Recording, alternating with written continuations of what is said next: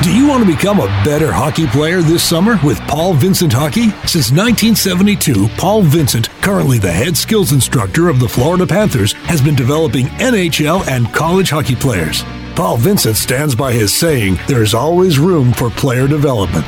Players such as Patrick Kane, Jonathan Toews, Matt Grzelcyk, Patrick Sharp, Adam Oates, and many more have trained with Coach Vincent and his staff and have outstanding results. Join Paul Vincent this summer at one of his four Massachusetts locations Canton, Saugus, Middleton, and Falmouth on Cape Cod. Registration is now open for 2021 camps. To reserve your spot today, go to pvhockey.com or call 978 807 4070. That's pvhockey.com or call 978 807 4070. Paul Vincent is ready to get back to work this summer. Are you? Do you want to skate fast? For 50 years, Laura Stamm instructors have taught youth players to pros how to skate correctly, powerfully, and fast.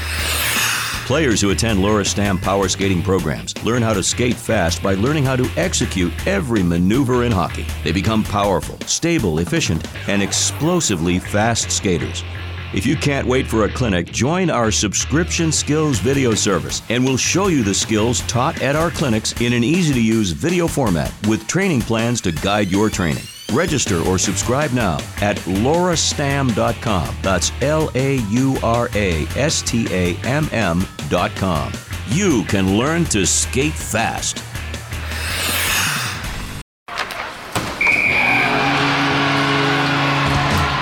Welcome to New England Hockey Journal's Rinkwise Podcast, the podcast for serious hockey players and their supporters to help further their development and navigate their way throughout their hockey careers. And now, here is your host, New England Hockey Journal's Kirk Luedeke.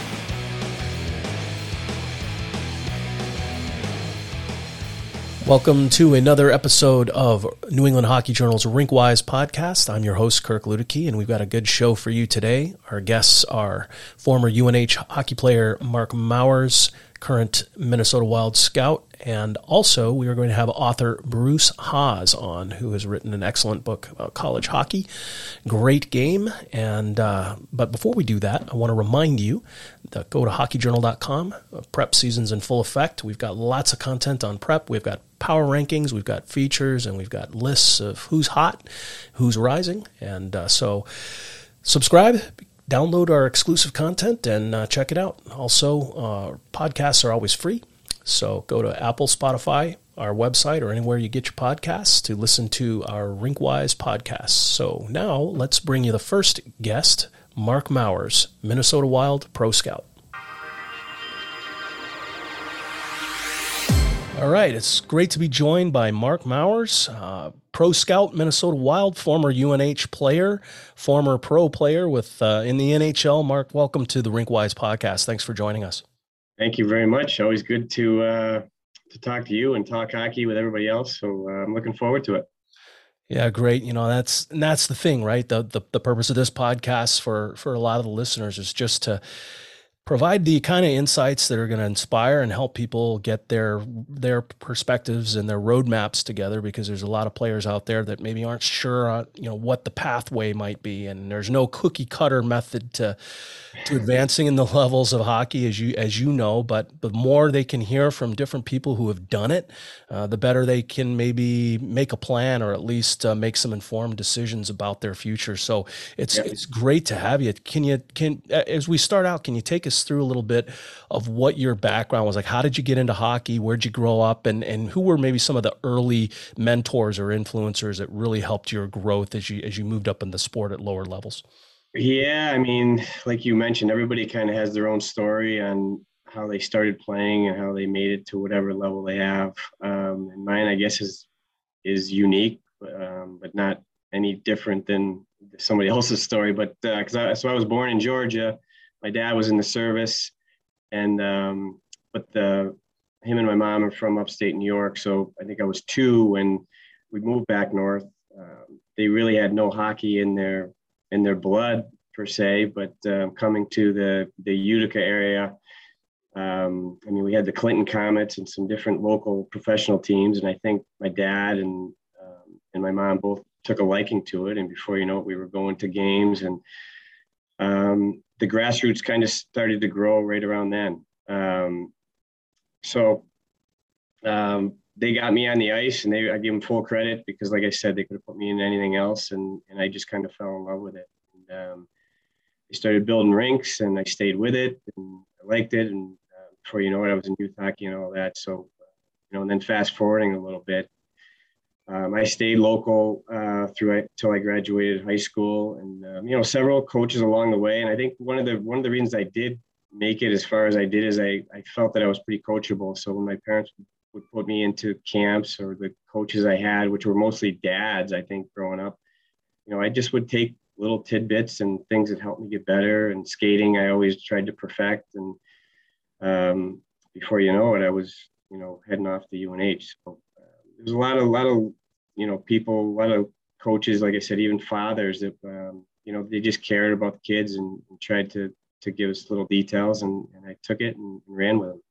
Did you go to any of the old Utica Devils games back when the when they were the Devils farm team? Exactly, and that's that was I think what really catapulted you know my my even more love for the game is getting to see these guys actually doing it for a living and back then it was you know, it's different than now. Now it seems like the, the pro guys are so accessible and you can get autographs with, you know, just hanging outside the rink or, or even inside the rink. But back then it was like these guys were gods to me. And, you know, if I happened to get a glimpse of them at a restaurant, it was like, oh my God, you know, it's just a different feeling, I guess. But, uh, but I did go to those games and, you know, saw, you know, uh, I think it was Eric Weinrich. I remember seeing him play and, you know, guys that, guys that I work, you know, not in the same organization with but um, guys that are in in the league scouting or working in development, I see these guys around, and it's it's pretty cool.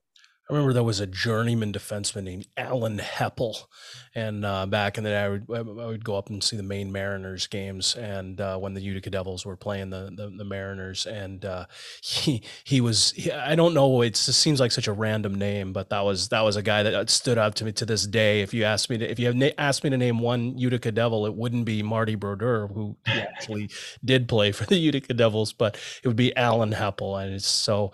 Um, so how about this? Coincidentally, he. I mean, I was in Cleveland last night scouting, and and um, I, am not sure who he's working for, but he was at the game. He's, oh, he's a scout no for the team, so that's that's pretty amazing that you just brought that up. And um, you know, unlike you, like you said, you always have a name that you kind of remember. And um, you know, I should I should have remembered that he was there, but but anyway, that's kind of that's funny. yeah, well, well, yeah, I'm I'm glad I brought that out.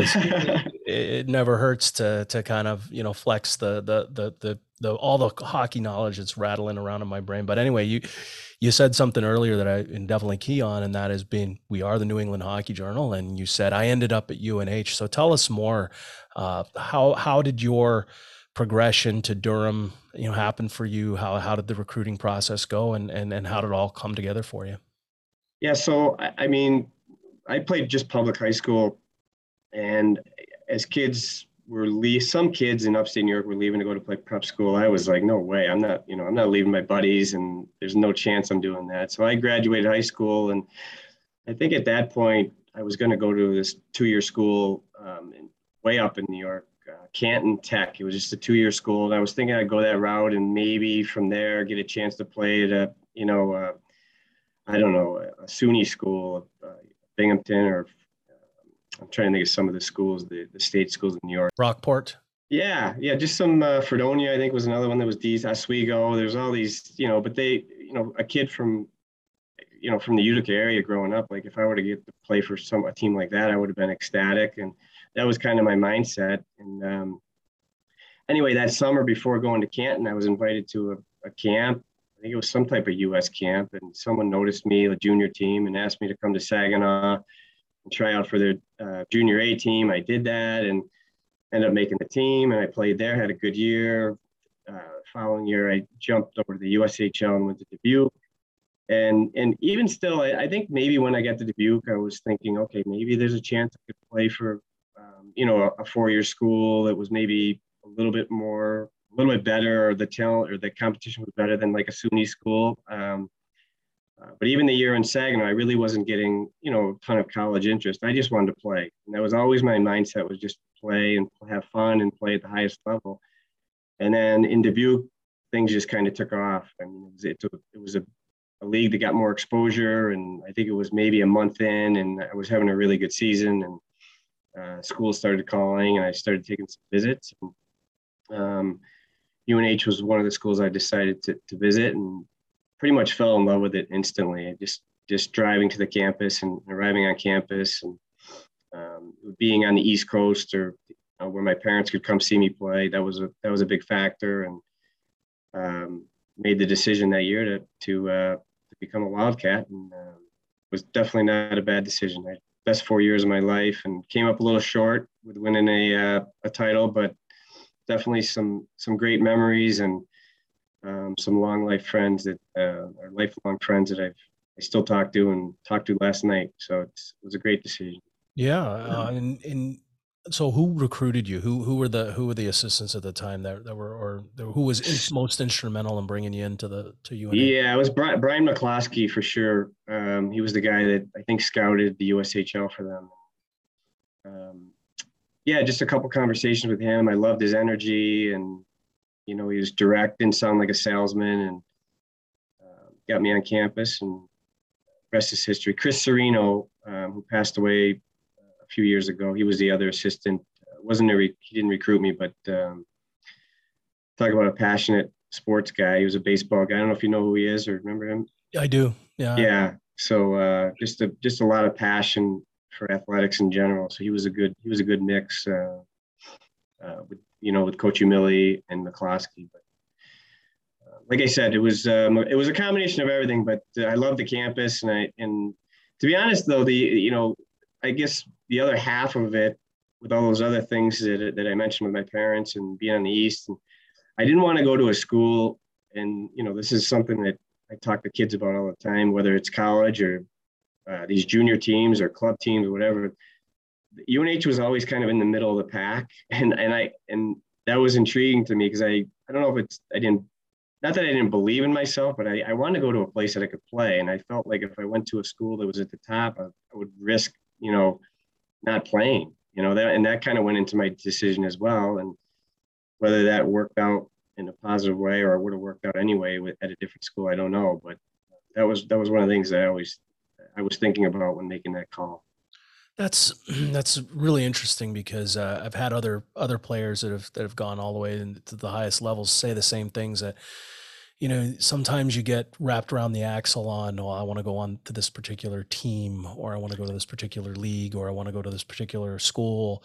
But it really, you have to sit down and, and, and, and look at what kind of role will you have and, and will you be able to develop? Right. Exactly. Exactly. And, and it's, you know, going back now, a rebuttal to what you just said, it's, it's not, I think a lot of kids think, use that word develop now and maybe I was the exception. I, I, don't really know, but I it wasn't even developing at that point. Now I think that's the biggest. That that's what everybody thinks about is how do I get to the next level? How do I develop? How am I gonna? Is the coaching? I honestly, I just wanted to play. I wanted to play, and I wanted to play it for as long as I could. And I wasn't thinking. You know, when I chose UNH, it wasn't about getting into the pros. I didn't think about that one second. You know, but in today's world it's completely like that. And right. those are some of the conversations I had with parents asking me for advice on if they should drive two hours and play for this team in Central Mass for the, and their kids 12 years old. And I'm like, are you, are you out of your mind? But, but anyway, that's a whole nother topic. But, uh, well, but it, I mean, that is really, it gets down. I mean, it's this, that's the thing, right? Things, things have changed so much. So yeah. what are the biggest, so when you, I guess let's go back to when you started at UNH. When you got there, you had played in the NA, uh, the North American League, and the USHL, and they were completely different leagues, I'm sure, back then to what they are now. Right. Um, but but still, you were playing against older, junior aged players, and so uh, how prepared did you feel like to to to go in and and and start at, at UNH right away? Because I mean, look look as I recall, you were a point per game guy pretty much right away. So you yeah, yeah, yeah, No, I think um, playing in juniors, at least in Dubuque, and I was out of high school, so I had, you know, you had to do something. You had to get a part-time job or whatever, which I did. Um, but I had time to work out, and and they had, you know, the, I think the strength training was coming along at that point. I mean, we're talking really 90, 1993. You know, so so things were progressing in that in that sense, and I was working out more and getting bigger and stronger. Um, and I was a late bloomer, anyways. You know, as far as my my body type, and I was a pretty small kid at 18, but um, you know, so that helped me going into UNH at least at least physically being physically prepared. I was 20 years old as a freshman, and um, so that part of it I was close. I still needed to add some, but you know, I still think the biggest biggest part, even now in some regards, is is still the mental part of it, and just and just belong, eh, just believing that you belong. Um, and it took me a little bit to get there. I'm not going to say it took two months or whatever, but I was always kind of a slow starter because I just didn't want to ruffle feathers. I didn't want to, you know, I, I, almost didn't believe in myself until I got comfortable, and um, and then once I did, and it happened to me at every single level. You know, once I was comfortable, I just played, and that's kind of what happened at UNH. And um, you know, a little bit of a slow start. I think he had uh, Umile had like three of us freshmen on one line, and then you know, by I don't know a few months in, you know, I was up. You know, me and Eric Nickulas, um, we were both. I think he split us up and put us on the first, and second lines, and um, kind of took off. Another former Bruin, huh? Eric yep. Nickulas, yeah. Um, so yeah, talk. What was your college experience like? Because I think you know sometimes when when players are they're contemplating do I do do I go major junior do I go college um, and you know and the college path is so much more uh, palatable to to to players you know players that are into it for hockey now because the the gap has narrowed it used to be I think in the 90s certainly you could say well major junior was kind of the accepted path, right? And that was the traditional right. path. But college yeah. is so much better now. But from your your you were always going to probably be a college player. That was your that was your your goal. But what what experiences did you have as in college and being a part of college hockey and being on that team that you would tell the kids that hey, yeah. you know, that, that's what makes it it different.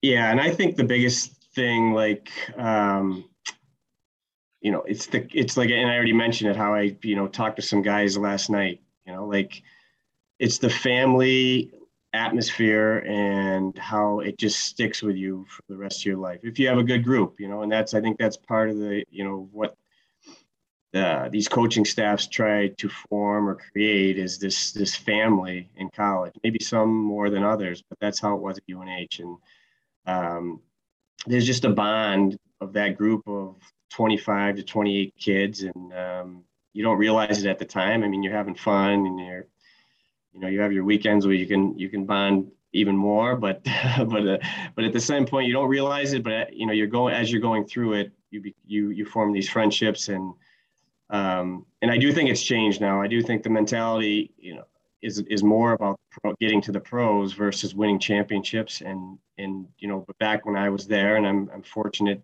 for that to happen.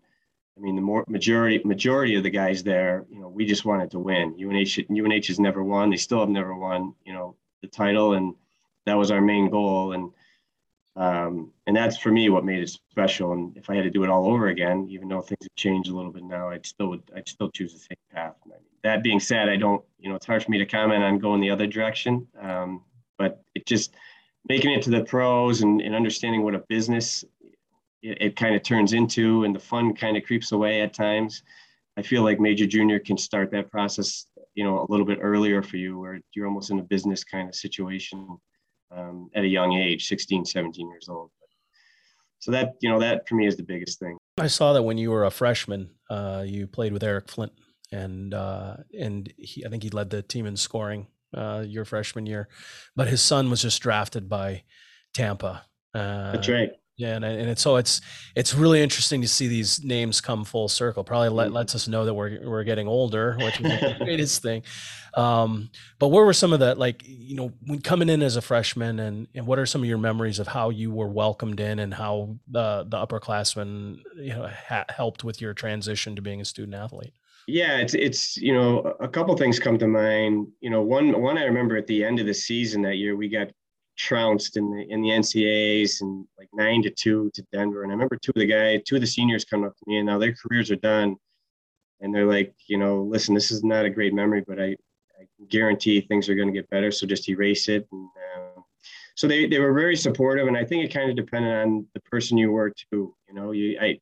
I certainly wasn't one of these guys that came in and, and um, tried to dictate what I was going to do and who I was going to be. I, I, I, was, you know, I respected my elders and I respected every, you know, the upperclassmen. So um, I think they took care of me uh, pretty well as far as supporting me. And when things were going bad, it wasn't, you know, they weren't, you know, stepping on me while I was down. Um, and Flinton being one of them. You know, he was a quiet mannered guy and he went around, he went about his business and he scored goals. And uh, he wasn't a big rah rah guy, but at the same time, you could sit down and chat with him and, and make you feel comfortable. So, I mean, and we were still in that phase of, you know, some of the, uh, I don't know what you want to call it. I don't want to say the wrong word here, but you know, initiation, I guess you could say to some extent. Nothing, nothing crazy. Transition, but, adjustment. Yeah. Simple initiation transition. Yeah. Nothing, no harm, no, no harm done. But you know, there and if you came in and you were a wise guy, you know, you not going to say they did anything bad, but you certainly were maybe treated different, and that's that's the way it probably should be. I'm I'm old school in that sense, where I do think you should keep your mouth shut until spoken to, at least to a certain point.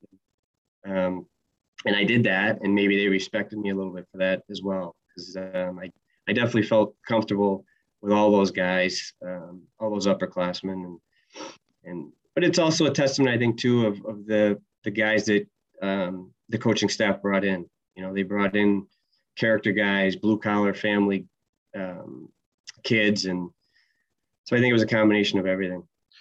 So, who were some of the teammates you looked up to the most and you respected for the way they worked, the way they played, the way they applied themselves, and that you gained the most from as a, as a younger guy? And then eventually you transitioned to work captain yourself, but who kind yeah. of paved the way for you?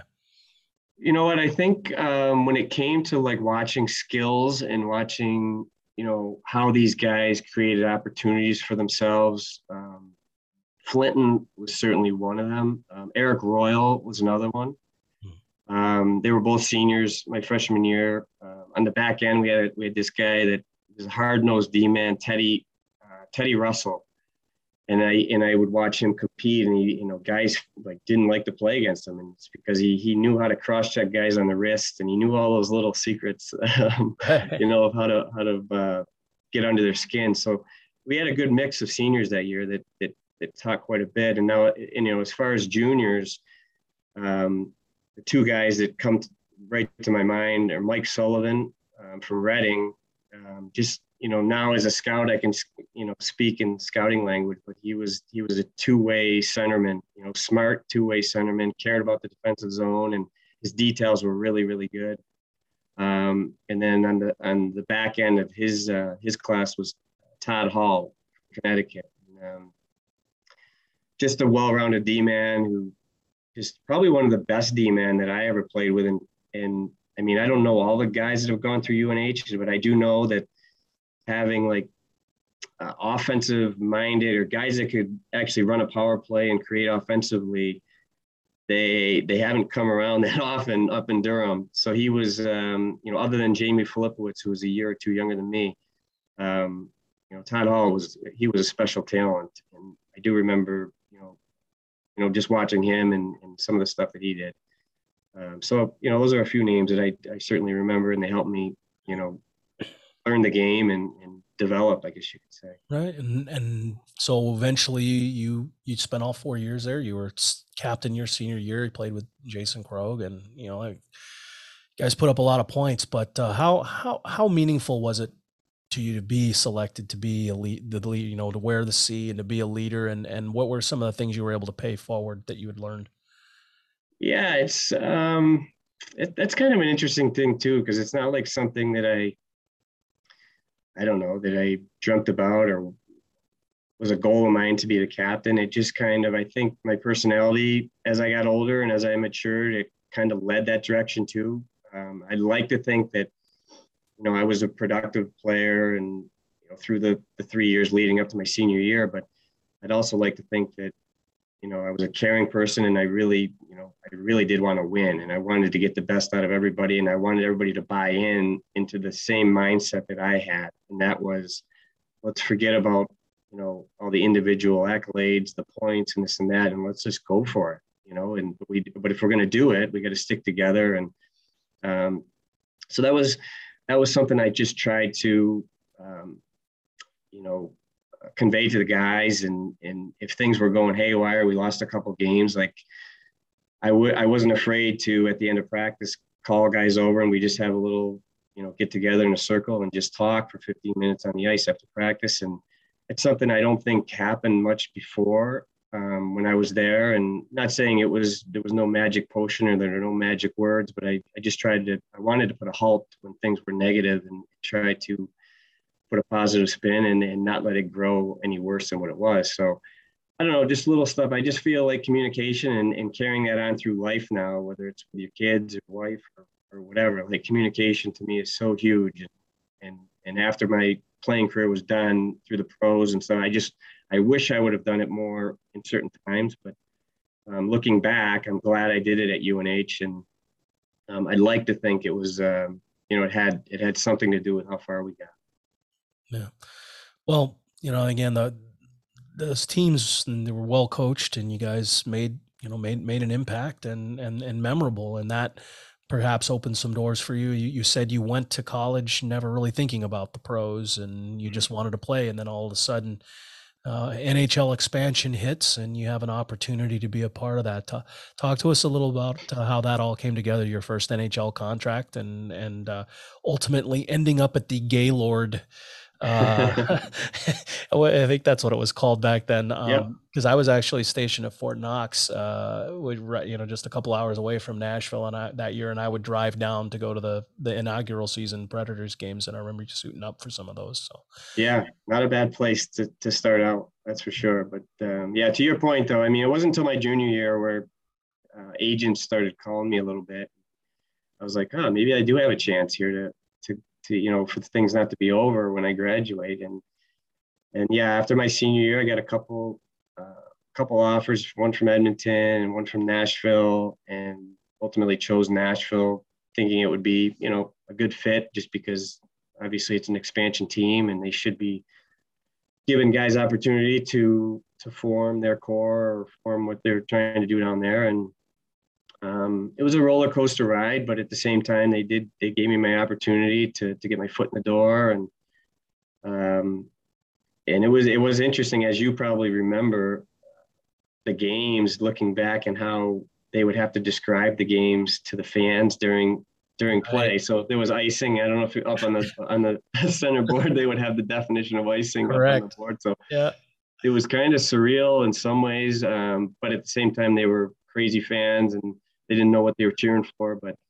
I remember uh, the Fang Fingers thing when when they would they would go to I think you guys would get the power play and then they yep. would play that that psycho music and and guess what? They still do it. 21 years or no more than that. 23 years later. Yeah.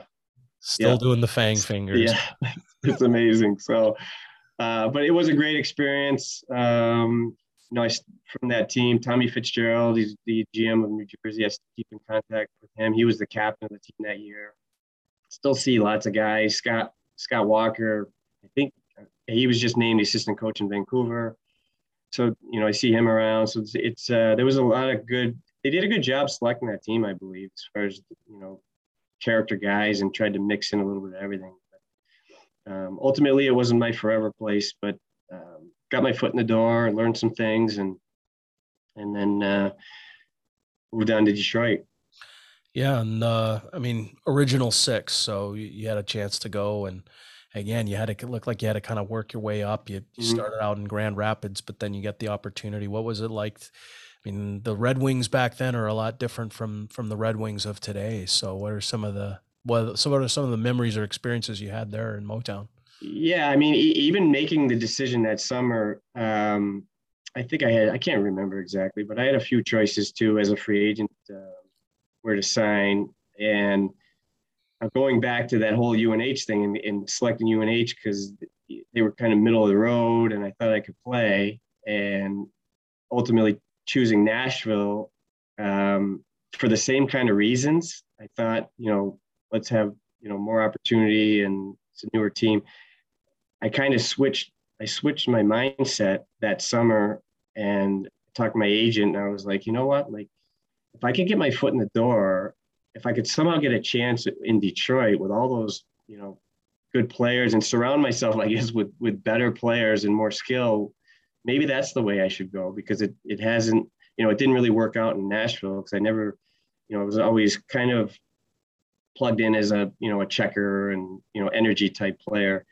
Yet when I would go down to the minors, I'd, I'd be you know placed you know more on a top line power play and everything else. So my mindset changed and and to be honest, it, it did kind of work. It took some time, a, full year in Grand Rapids, and then the following year, I went. Up, I think it was about a month. I was down in Grand Rapids, and then I was called up for the rest of the year. And um, and boy, geez, I mean, it worked. It worked. I got to play with you know Chris Draper and some of these guys in the third line. Occasionally play with Shanahan, and it was it was it was kind of a blur after that first year. I was like, did this really did this really happen? I, I mean, we had ten or twelve Hall of Famers on the team, and so as awesome as it was, and it it was a, another stepping stone to you know continue my career. I, there were several times when I'm sitting in the locker room just staring at these guys like is this is this really happening you know? And that that goes back to what I told you about the conf the self confidence and just believing that you you're there. And and as a scout now I can you know if I talk to players now I'm like listen guys like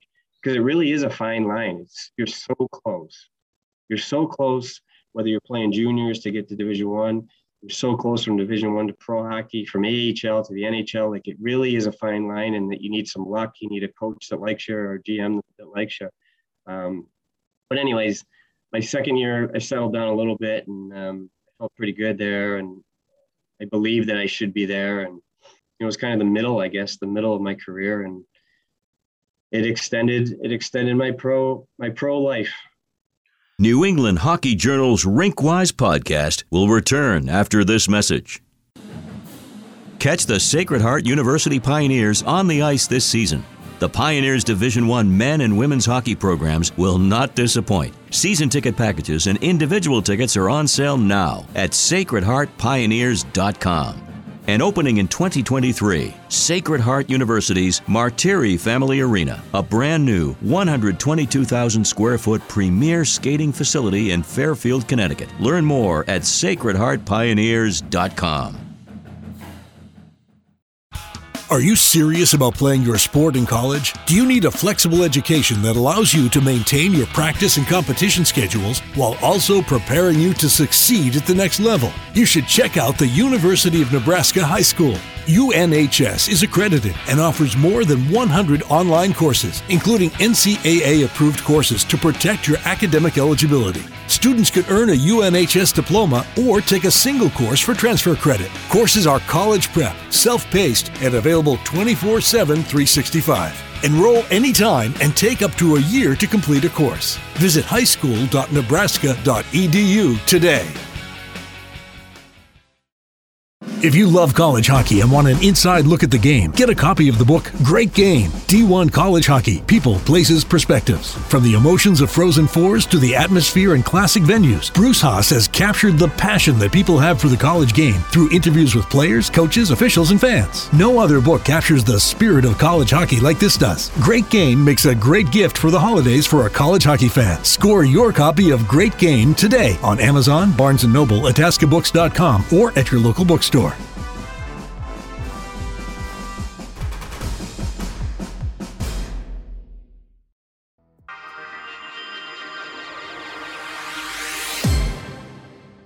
Just curious on some of the guys that you played with on that Red Wings team. I mean, you know, whether we're talking Datsyuk or Yzerman or you, know, you mentioned Chris Draper, who I know and I see in the rinks now in his in his role with the Red Wings and his, you know, I know his yep. son. But just uh, who are who are some of the guys that you really l- learned some important lessons to that maybe prolonged your pro career or at least helped solidify your your knowledge base of the game? Well, I think the first year for sure it was man, it's hard to say one though, to be honest, because they were all so great and they they all did different things that, that I would see, and I'm like, ah, the commitment, you know, whether it was Chris Chelios riding the bike in the in the sauna, like that's really true story. Like he would do it all the time.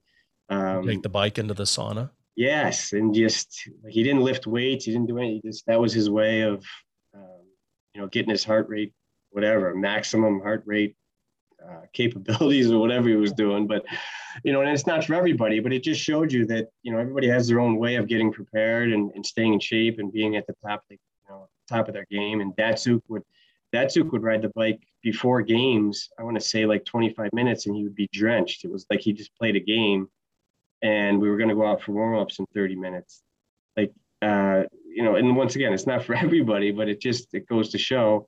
Yzerman was always a guy that I could just sit down with and just explain what was going through my brain, and um, that was nice to have. It really was. You know, a little timid for me to do it at first, but um, but once I did, it was it was great to have him there. Um, Lidstrom was very quiet, but he was it was more of him just watching him on the ice and watching his footwork and watching him not overcommit and how calm he was and and how poised he was. Um, uh, let's see. I mean, I could go on and on. To be completely honest, uh, Kirk Maltby, I Kirk Maltby, I saw him last night. Um, he's scouting too, and you know we talk a little bit about you know the years I was there and just another detailed guy and you know maybe a scorer in junior but transitioned his game into a you know just a reliable penalty killer checker and you know that's kind of what i had to do um, to ultimately you know stay in the league and so it was good to have him to talk to about that stuff um, well, that's that's that's interesting, and that's it's great you bring that up because sometimes you do have to, you know, the, there aren't a lot not everyone that scores at the lower levels can can go on and have that role. There's a very few limited amount of spots at the top of the league for for those players. So you have to really re, kind of be willing to take on whatever it role it takes to stay in the in the NHL, don't you? Yeah, no, and I mean we could have a we could have a separate show just talking about this. You know, it's it's really because it's in the end though it's really it's really hard to ever know you know but i but i do bring this up sometimes when i talk to some people talk to some hockey guys and um and you're you're absolutely right. There's only so many spots. There's only so much opportunity for for guys like myself in that i guess that category you know so which way do you go? And i think i think about it i do think about it still to this day is if if i did have more self-confidence um, and I did get those, even though it wasn't a lot of times where I'd get chances up the lineup, whether it was Nashville or Detroit. But I, I did, I definitely didn't run with it because I didn't, I just didn't believe, I didn't believe in myself that I could do it, and I didn't have enough time, didn't have to get enough games to actually play that, try to play the same way with the same confidence that I did in the American League or, or at, at UNH. Um, but to your point, you know maybe that percentage of, of, of, guys that can actually do that is so small anyways because there just really isn't there's not that many spots you know? So so then what do you do? And and for me it was an easy decision. I would have done anything to stay in the nhl so i did whatever I, I skated as hard as i could. I tried to hit as hard as i could even though i weighed 180 pounds and and just tried to to bring energy to the team and and occasionally you know get some pucks that go off my leg and in the net and and and, and it earned me you know I, I, earned another year or two in the nhl by doing that. So but it is an interesting thing because i, I think confidence is a big part of it. Um, but then also like you said even if even if you are confident doesn't just mean that your your skill your skill game from the american league is going to transfer to the nhl level. So it's it is an interesting uh, conversation yeah. And so you did end up in Boston. I was curious. I mean, Dave Lewis was the assistant coach in Detroit with you, yeah. and then he gets the head job. Did that have did that factor into the into the transaction, your decision to end up in Boston? Yeah, absolutely. Absolutely. I was close to I think it was I was close to signing with Anaheim and then Boston called and he was definitely a part of it. And he was in the NHL level, he was the one coach that I had that I felt that he really believed in me. Um, like I talked to you about communication, and I think it's getting better at the NHL level. But back in the 90s, early 2000s, like coaches were still kind of old school, and there wasn't really a lot of talk. Like I, I never had one coach come up to me and just say, "Listen, you you belong here. Like just go out and play and be yourself." And not, it never happened, you know. So, but Dave Lewis was different. Like he was like that, and so when, when Boston called, I was I was for sure excited because I knew that he, I knew that not only did he like me as a player, but he believed in me, and it helped my confidence and ultimately helped me on the ice just kind of play the way that play more free, not afraid to make mistakes, and um, so yeah, so made the decision to go there, and um, we had a tough year. I don't know how much you want to talk about that year, but I remember. Well, like yeah. I said, I left halfway through and went went yeah. overseas, but I remember I remember it. Uh, and yeah, and it. Too. I always say this to people, and of course, I'm going to stick up for for myself and for whoever was on that team, and for Dave Lewis. I'll stick up. I'll stick up for him till the end. But I mean, we had 11 new faces on that team, um, and we had some personalities and some some some players that were completely the opposite of what uh, Dave Lewis had in Detroit. Uh, you know, Lewis Lewis in Detroit. I mean, like I said, you get 12 to 14 Hall of Famers, All Star players. Like they they just put up, you know, simple um, systems and and this and the guys just went and played. They did it. They were professionals and they did it. So when when he got to Boston, I think he was overwhelmed because you know we had Phil Kessel coming in as a rookie. We had Marc Savard, who's a strong personality and then like I said, another 10, nine or 10 new player. Chara, it was Chara's first year as captain. Um, so anyway, I defend it in that it was tough to bring in that many new new faces, and and ultimately maybe Lewis was in over his head because um, he wasn't used to coaching. Um, you know, I don't want to say immature, but that's maybe the right word. You know, Young. immature players that were younger in their careers and, and didn't know how, what it took to be a pro just yet. Inexperienced. Yeah, of course, of course. So, and I think he would say the same thing today. Yeah. Well, I mean, but it it molded you. It shaped you. What were the the best lessons you took from that? You know, because again, I, I'm a firm believer in the you know some of the best lessons you'll learn in life are when things aren't going so well. Because when they are, you're having too much fun and you don't really you might take take it for granted. But when they're not, I think you have a lot more time to self reflect and and look at you know maybe what you don't want to do or or or really learn from the adversity that you're going through? Yeah I, you know it's it's hard for me to say that i took i don't know I'm, I'm sure at the time that going into that next year even even though i got traded in the training camp but i think it's been just an accumulation of all the years. When you're done you kind of you know you you unfortunately it's when you're done you take some of it and you're like oh god i should have maybe you know, I could have worked on this, I could have done this, but I, I do remember that particular year, just just details like whether it was a bad shift or, or I'm sorry, a bad um, line change. You know, I remember multiple times we'd have bad line change. The puck, the puck was in our net. It's like, oh god! And I was part of one of them that was horrific, and I, I, I still think about it to this day, where we all basically changed at the same time, and was in Columbus and gave a breakaway goal, and Lewis was Lewis was going to snap, but but anyway, just details like that that that I took forward, you know, the next four or five years of pro. That the game is so fast that if you don't focus on those details, whether it's a line change, whether it's getting the red line so you don't ice the puck and the face-offs in your zone and they win the face-off and the puck's in net, like those little details, not not dumping it into the goalie. Um, you know, so the goalie gets it and plays it to his D. Like I just think that, and especially as a scout now too, I see it. It's, I, th- I think the attention to details like that is just, it's so important and it can make, you know, maybe just not one game, but over the, over the course of the entire season, it can get you maybe four or five more wins. You know, if you have four, you know, four or five guys that, that are more detailed during the games. So that would be the, probably the biggest thing I would take away from that, that particular year. It's a perfect segue because I was going to go into the scouting aspect and you teed it up. I think we're on the same wavelength here, Mark, because uh, seriously, habits, details. Um, my personal belief is that players are so much better skaters and they're more skilled in this day and age because of the year round ice and the ability to, to have skating coaches and skills coaches.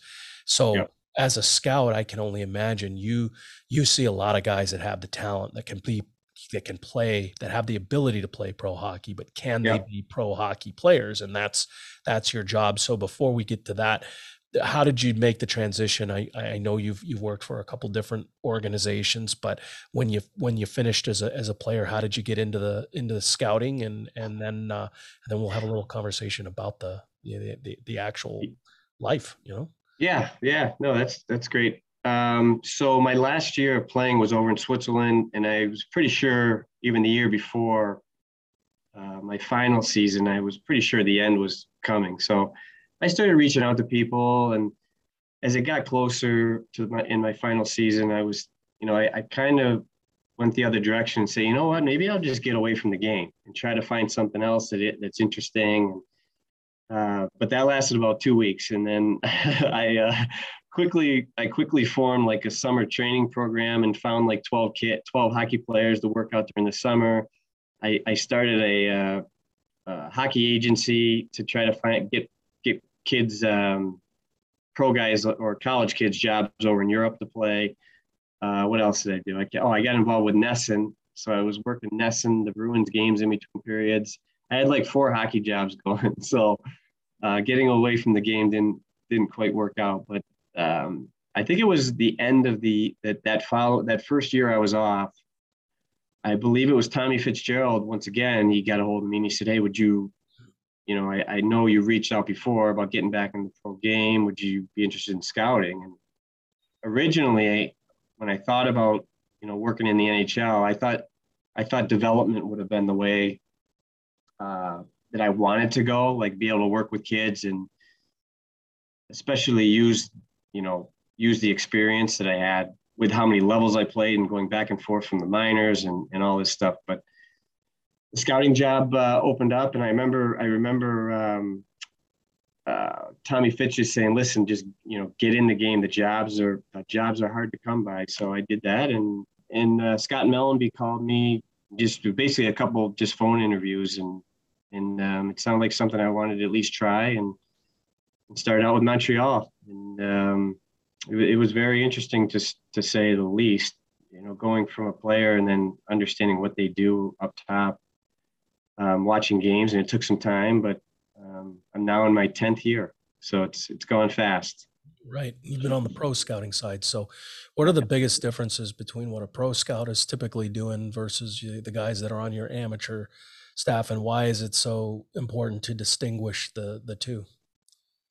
Yeah, so it really is two separate, two complete separate entities, really. And the amateur staff, there could be between 10 and 15 guys across the world the pro staff, there's normally between three and five guys, I'd say, um, per organization. Um, you know, the amateurs, the amateur side is their their Super Bowl, as we call it, is the draft. So they're they're working all year long, going to these every weekend. They're jammed up with going to three games a three games a day, and they're forming their lists and meeting with each other to, to get their final list of whatever um, to, to bring to the draft table. Now our job on the on the flip side of it is we watch we watch NHL, AHL, and occasionally we'll watch some college stuff for you know um, college free agents because they're older kids and you know they're they're closer to pro you know than they are. Obviously, their their draft years already um, passed by. But in short, our job is to keep a book on every single player within the teams that you cover. Um, so for Minnesota, uh, we have three scouts. So we have 10 organizations, 20 teams. So if I have Boston, I got Providence. If I have the Rangers, I have Hartford, and so on. So, and you know, there there are times or there are occasions when you go and trail a player and go watch them, you know, because we might be doing a deal. So you want to make sure, you want to make absolute sure that he's not a terrible defensive player or you know, his compete level is where we want it to be. But for the most part, you're just you're you're forming your schedule throughout the year, seeing four or five games a week, and you watch a game, you take notes. Um, the next morning, you get on your computer and you you write reports on. Um, I'd say between 14 and 22 players per game and it just goes into a database. And the book, it's, I call it a book. You have a book on players. So when the GM wants to see the GM or anybody else in the organization wants to see how he's playing, if if I like him, what I think he is, do I think he's a you know a third line player? Do I think he's a you know a, a power uh, you know a power play quarterback guy? Like all that stuff's in there, so they can go in and kind of read your book, and then obviously over if you're doing it for a long time, the book gets pretty thick and, you know the players pretty well. So that's kind of the gist of a, of a pro scout um, as far as what you're trying to accomplish.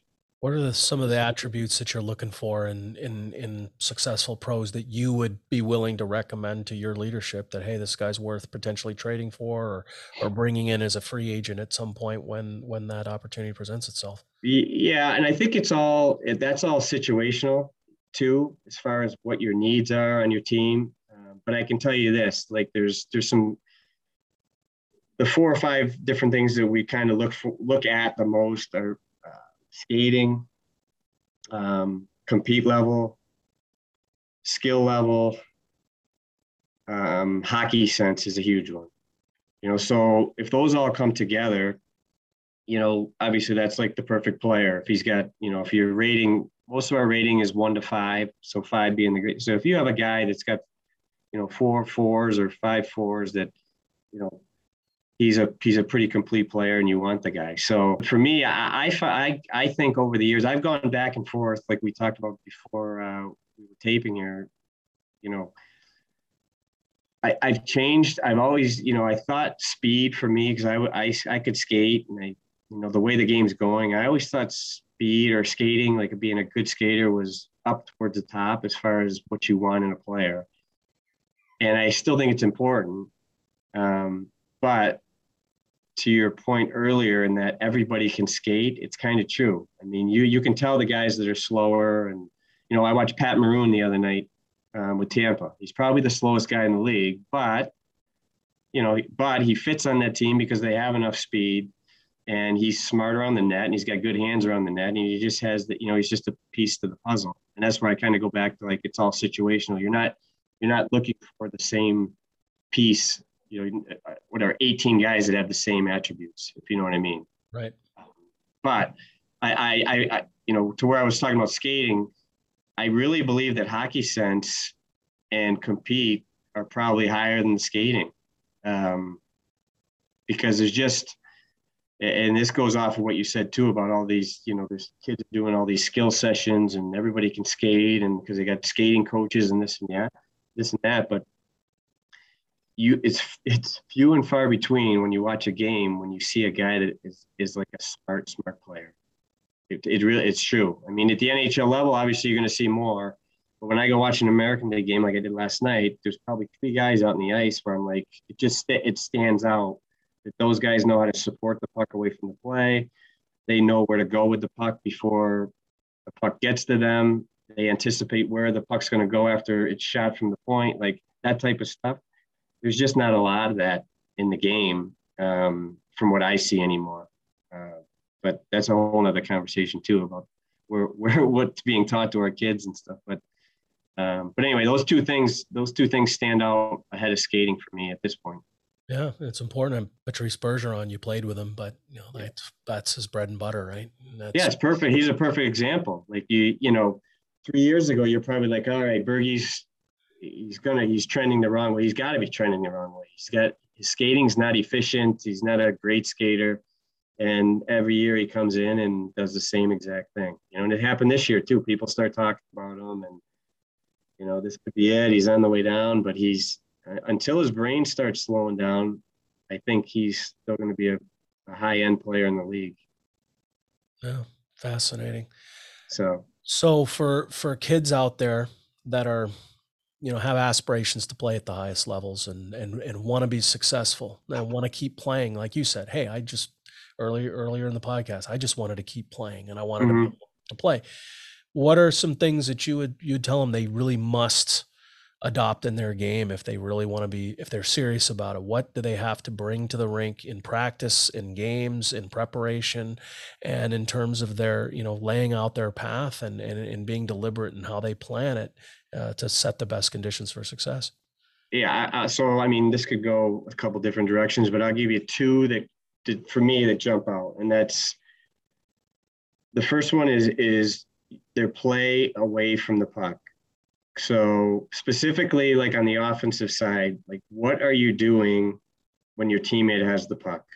You know, and, and for me, for me, I think it was one of my biggest attributes, other than other than the skating, was when I did not have the puck, what my defenseman did or my winger did, like I was doing everything possible to find an open spot or space or somewhere where they could get me the puck. I wasn't just standing around let you know waiting for them to beat a guy and then get me the puck. Like I worked as hard as I could away from it to get open, and and I don't see I don't see enough of it um, in today's game. So that for me is number one. That's huge.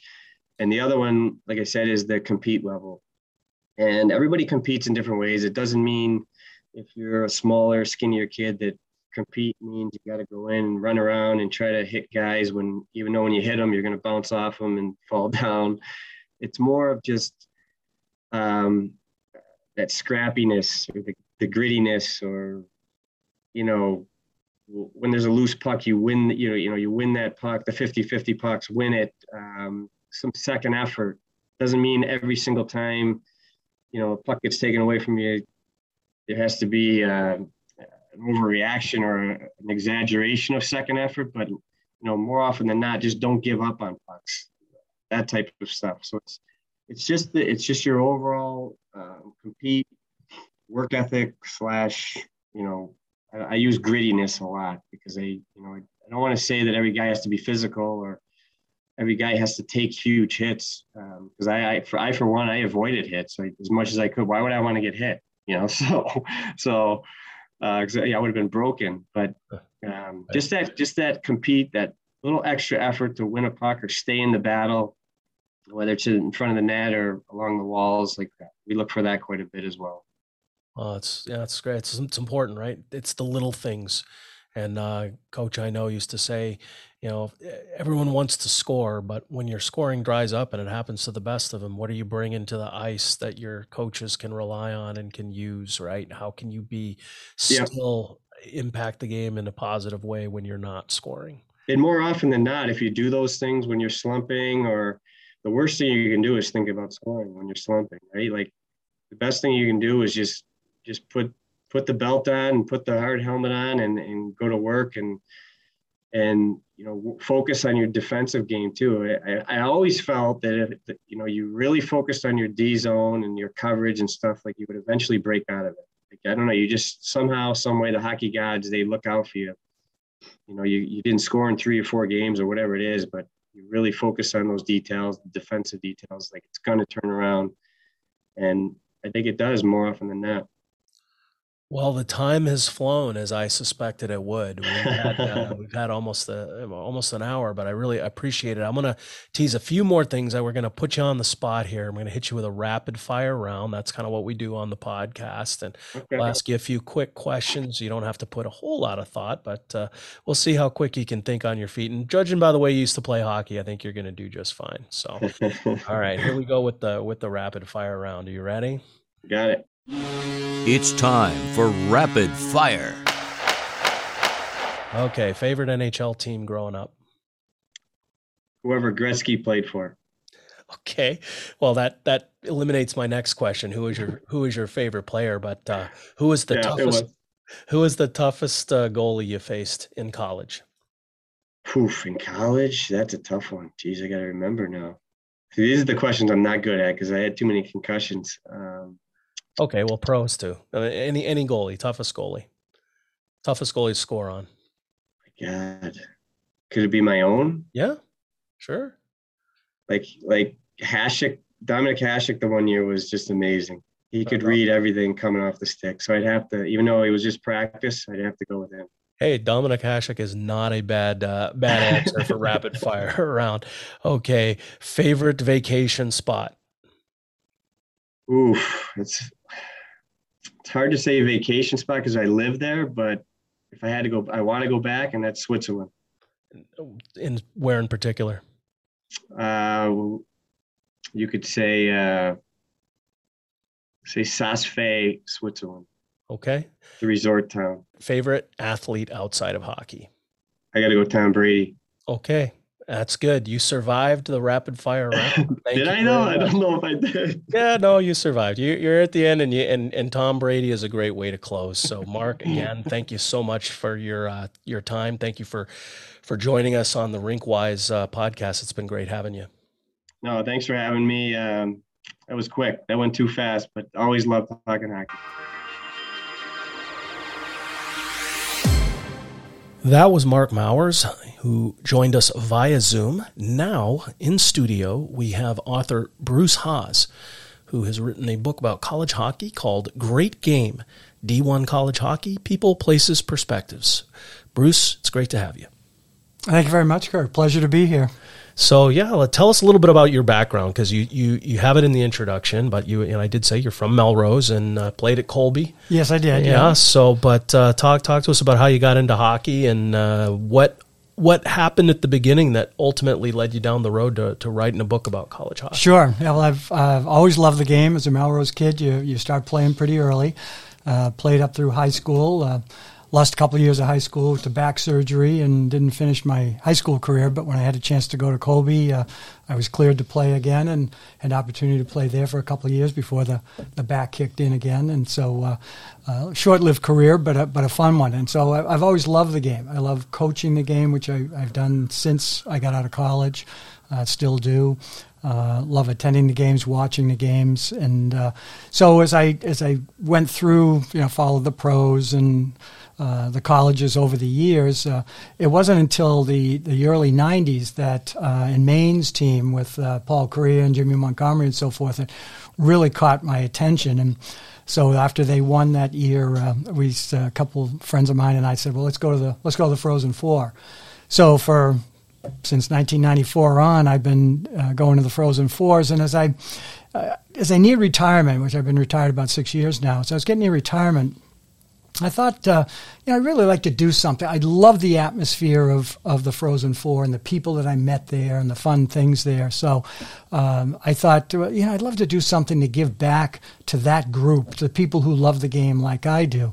Um, so I started thinking about a book. Um, I'm not a writer. I was a banker by profession. Um, and I did major in English way back when at Colby. But uh, I started uh, thinking about, gee, it'd be nice to, to do a book on the game.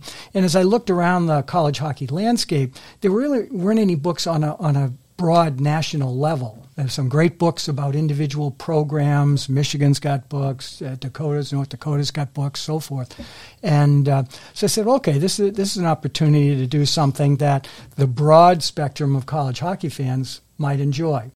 So as I um, wanted to give back to the group that uh, to people in general that love the game so much, I, as I say, I started to think about a, a coffee table book, pictures and so forth, and didn't really know how to go about it exactly. So I just started talking to people, and someone connected me and said, "Oh, you ought to go talk to Bobby Allen. Um, he's a friend of mine, uh, friend of this person that I knew." And so I started with Bobby and, and asked Bobby who else should I talk to. And as I started to get more and more into the content with um, people interviewing former players and fans, I found that there was an, an awful lot of emotion. There were some really neat stories there. And as that progressed through the course of four or five months of interviewing uh, players from around the country and fans from around the country, um, I said, okay, this really isn't a coffee table book. Maybe there's a lot more here.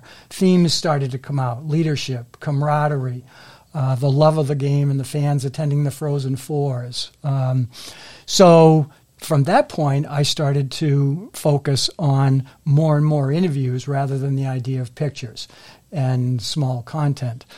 Um, so that took me to uh, coaches. Uh, I had not planned at all to do officials. You found things on officials in the book, but uh, had an opportunity uh, to interview Steve Piotrowski, who at that point was head of the Big Ten officials, and uh, Steve said to me, uh, "Well, you, you do." I talked to him about his his experience playing, and he said, "Well, you're doing anything on officials?" And I said, "Well, I hadn't really thought a whole lot about it." And he said, "Would you want to come out to the Big Ten officials clinic in September and?" Meet the guys and kind of see what the officiating side's all about. Said, sure, love to do that. So uh, that was an eye opener for me total eye opener. Um, everybody loves to hate the officials. Everybody, you know, it's, a, it's that that standard sports. But um, that opportunity to uh, sit with those guys and hear their stories and the camaraderie that they have and the sacrifices they make gave me another whole section of the book to write. So that's really how it came together. It became a whole series of uh, small stories, vignettes from these people's experiences, the players from the perspectives of getting into the game at the college level, what that meant, uh, leadership, uh, the camaraderie they found there, and that, that lasts a lifetime. The coaching, uh, coaches were very generous with their time. Had an opportunity to talk to many of them, um, former coaches, current coaches, about their philosophy, how they get into it, and so forth. So um, it, it gave shape to um, a series of stories that um, had a great editor help me out with it, and, and we put it together to the book that you have now. Right, and the the cover of the books is Providence College, and you've got UMass Lowell. But uh, I remember there's a vignette in there from Nate Leaman uh, that stuck with me, and you were talking. He was talking about establishing team culture and identity, and he said, and, and I never heard it put this way, but it's it's so right on. And he, he, said, culture is how you live, identity is how you play. Yeah. And yeah. so, you know, breaking that down for the players and, and, and telling them, because we talk about hockey culture all the time and we talk about the importance of culture, the importance of identity. What is it, right? And so, if you can have just a simple explanation like that from a national championship you know winning coach it, it, really put it in perspective nicely that was a that was a really interesting you know por- portion of the book it does, and and uh, Rico Blasi talked a little bit about culture and identity too, and, and his take on it was a little bit different, where he he liked the, the thought of it more as the identity of the coach, and, and what is that coach's values, and what's important to him that he's brought to the table, and shaping a, a team culture around those. So, yeah, it's, it's uh, the coaching challenges and the things that they they learned about themselves as they evolved their coaching philosophies um, and, and as success came and, and went for them were very interesting. Um, starting programs from scratch or following legends that they had to sit in their shoes, all, uh, all very, uh, very interesting stories and, and interesting to how what you see today in some of these current coaches, uh, where they came from. Yeah, and I, I liked the you know as you said, they're vignettes, they're anecdotes. It's a very readable book. Uh, it's broken up into the different stories. It's not like you're picking up a book and you're reading a long narrative. It's just it, you know, you're you're one section you're talking to a guy from North Dakota that got into the you know Tony Hrkac back in the day in the Hrkac Circus, which you know I could I certainly remember because I was a big Bruins fan and Bobby Joyce was riding shotgun with Tony Hrkac back in those days and and helping the Fighting Sioux you know win the 1987 national championship and they had some guy in that was pretty good. I think his name was Eddie Belfour. Yeah, uh, you know, yeah. quite a team, right? Sure. And, and so you see that you, know, you go from that to you know then you're talking about people in, in, in Omaha, Nebraska, and then and then the the Boston University dad who raised a uh, Boston College son, you know, and the and the and young Timmy, yeah. you know, just uh, um, liking Boston College because he just decided they were winning more games at the time, and so you know he goes, you know, dad thinking is he's raising a Terrier diehard, and he ends up with a with an Eagles fan, but uh, yeah. the the the link that the two, the father and the son, have that the the common denominator is the game. And that's what brought you you know that was what you know originally brought you into it the love of the game and absolutely. And and you find that in in fans throughout the country unique stories like that with with uh, Timmy and Justin um, so you talked about North Dakota. Some of the North Dakota fans that I've met over the years and, and talked to as part of the interviews for the book was um, their stories were, were amazing. You, you, don't even think about things going on where a, a guy's uh, wife has gallbladder surgery, but he's able to put it off for a day so he can attend the Frozen Four in Columbus that, that Thursday night. Uh, you know, just fun things like that that you, you find as you talk to people. And, and that was one of the things that, that helped generate it, as you said you know, you go, you go into some of the bars, you just hang out with some of the people, and and you uh, feel that passion. You hear them talk about it, but you feel it, and, and it's a, it's a, it's almost a cult in some ways. Yeah, it really is. I mean, the, the, the college hockey fans are so so passionate, and then you, you know, what I like about the book is you really go into not just hey it's not just about winning the championships you're, you're not just talking about i mean you know, obviously the guys that won they're they're a part of it uh, certainly everyone likes winners but it it's more it's the character building and the one story that, that sticks out is the Andrew Sinelli talk at Michigan talking about Luke Glendening who's in the NHL and what a leader he was. And you know if you could you know just shed light on that on that anecdote because I think it's really it's really important to a lot of players that might be asking themselves well you know do, do I read a book about college hockey? And and this anecdote will will, will answer in the affirmative. Yeah it's uh uh, Andrew was a was an interesting guy. He got out in 15 from from Michigan, having played there, starting as a walk on, and um, it, uh, the accountability aspect of of that particular story and about what. Uh, guys have to go through in playing college hockey, being held accountable, it's pretty significant. But Andrew, Andrew had a birth, had a friend who was having a birthday party, and uh, there was a rule at Michigan at that time, maybe still, that um, you couldn't go out and, and have a drink unless you'd actually played in a game. And Andrew uh, had his best friend having a birthday party. Asked permission to go, but Luke Glendening, um, captain at the time, said to him, "Well." Uh, yeah, you can do that, but you're going to see me at eight o'clock tomorrow morning, and we're going to do a workout together to make up for the fact that you kind of had to do this thing that's, that's outside the rules. And sure enough, Luke shows up, and Andrew shows up, and Luke puts him through a, a workout that morning, and, and that's that's part of that accountability. And he showed up 15 minutes early. He did, as a matter of fact. Yeah, make sure right? that everybody's there. But leadership, the right. leadership, and that's that's one of the things you t- look at some of these guys. Jack Connolly from um, uh, Minnesota Duluth, um, one of the things that he talked about was how hard it is to hold your teammates accountable as a captain.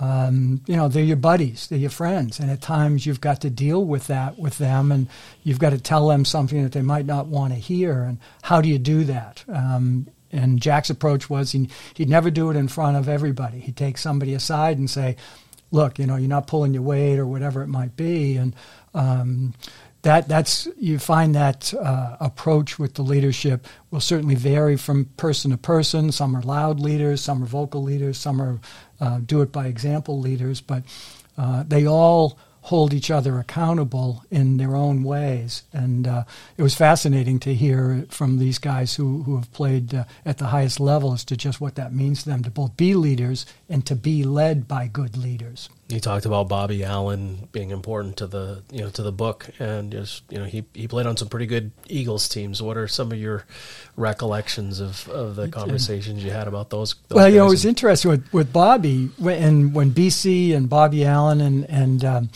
uh, uh, Gionta won there in 2001 over North Dakota.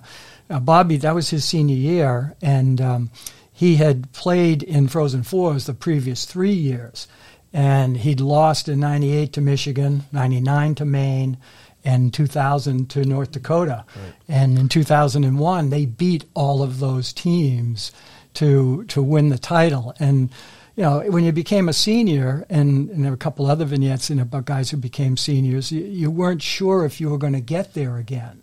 Um, so here, here he's been there three years. You're not sure if you're going to get there a fourth year, and you do. And his emotions that uh, came out after winning that and having looked back at the at the journey he had to get there, it, it's pretty powerful. And um, and uh, he was he was he's a great guy and talked about it very openly as to, to what it means to him. You know, to have won that, but to also have, have been there with those guys for four years and kind of suffered through some tough times to get there. I grew up a uh, Boston College fan, an Eagles uh-huh. guy, and yeah. you know a lot of some of it had a lot of it had to do with hockey. I was obviously the hockey, but I was a Doug Flutie guy. But I remember being torn in 2000 because Lee Goren, who's mentioned in the book yeah. and, and, and, a participant, was at North Dakota, and he was a Bruins uh, prospect, and then they're playing BC, and so I felt I was it was tough. I mean, I I felt going into that game I couldn't really lose in 2000 because either uh-huh. way I was going to be happy. Yeah. Um, but then in 2001 there was no questioning who, wh- where my rooting interest was, so I was happy for those guys. And I know they recently honored that team, uh, you know, in the 20 yeah. year anniversary, and some some incredible names, you know, going back to that that that Eagles team. Whether you're talking Bobby Allen or you know your uh, Chuck Kobasew or yeah. you know, Chris yeah. The guys, yeah, I mean, you know, dramatic goal scoring. oh yeah. yeah. so uh, that you know I can I could see your passion you know in, in the book and I think it's a it's a it's a great opportunity for people who really enjoy enjoy hockey but college hockey and and, and it, it what I like about it is you, you you're bringing in the fans you're bringing in the players the coaches the officials and then the guys behind the scenes too the support staff like there's no no stone is left unturned in your in, in your book and I think that's the greatest service you can do uh, you know, f- for hockey is to, to shine a light on, on all aspects. So uh, I, I think it's a it's a great read. Oh, and, thanks. And Yeah. uh, you know, it's definitely a passion project for you. Oh, it sure was. Yeah, and uh, and uh, you know, look forward to uh, getting back to Frozen Fours again, seeing some of these same people that I've seen over the years. Right, and you don't have to travel very far at all this this year. year. No, yeah? not at all. When, when's the last time we had a Frozen Four in Boston? Was it uh, 2004. Yeah, 04, that's what I 2004, Yeah, thought, yeah. Denver and uh, uh, Maine. I think it was Denver, Maine, in that one. Yeah, Yeah, wow. it's a good one. So it's been a while, and uh, yeah, there's some great venues to to see the. The, the Frozen Fours, but there's some great ba- barns all around the country, and that's one of the fun things I had an opportunity with this to to get to some really nice places. You know, so- What are, what are some of the other? What are maybe some of the best kept secrets out there for, for college hockey that people out here, maybe in the Northeast, aren't aren't all that familiar with? Well, yeah, certainly Yost at Michigan's, um, like the people call it the cathedral. And when you go in there and see the big stained glass, or the big glass windows at the end of the arena, and look up there and the high ceiling, you get that feeling. Um, uh, no one, unless you've been there, has an understanding what Ralph Engelstad Arena is like at North Dakota. Right. It is just an amazing, amazing place. Taj Mahal of Taj. Mahal and drop a hundred million bucks on the place Oh, yeah. to make it work. Uh, walk around on those marble floors and, and the, inlaid photos, suit. the history, you know, It's just going and seeing those Phenomenal. guys. yeah. there's still places I'd like to get to. Um, I'm hoping next year. I, was, I made it to Duluth this fall for the icebreaker. Um, see that. I'd like to get to the Upper Peninsula. Uh, Michigan Tech, Northern uh, Mm-hmm. Michigan Tech's arena is supposed to be a great place too. Have you had a chance to get to Baxter and in Omaha yet? Yes, yeah. Yeah. I went out there. Uh, that's a that's a nice you know nice new arena, place to great place to see a game. Obviously out here, Alfond and the Gut, some of the old ones. I haven't been to Lynah yet. I'd still like to get to Lynah, so there's still a bucket list of arenas I need to get to. Sounds great. Well, again, uh, great game. That's the book, D1 College Hockey: People, Places, Perspectives. Bruce Haas is the author. Check it out. How how uh, how can people get your book, Bruce? You can get it on Amazon, um, Barnes and Noble, and also through ItascaBooks.com. Itasca Books is uh, my distributor out in Minnesota. Yep, and Truth in Lending, you are a sponsor of the Rinkwise podcast, so thank you I very much for that. But uh, My pleasure. But hey, ho- hockey is a great game, and it, I can't think of a better name for the book. And, and Bruce, thank you so much for your time and coming coming to the studio and joining us today. Happy to do it. Thanks, Kirk. Thank you. That was Mark Mowers and Bruce Haas. We enjoyed having them on the show. Thank you for joining us. And as always, we'll see you at the rink. Thanks for listening to New England Hockey Journal's Rinkwise podcast. Be sure to rate, review, and subscribe to the podcast on Apple Podcasts, Spotify, Google Podcasts, and other podcast platforms. Follow us on Twitter at NE Hockey Journal, on Instagram and Facebook at New England Hockey Journal, and subscribe to New England Hockey Journal online at hockeyjournal.com. New England Hockey Journal's Rinkwise is a Siemens Media podcast.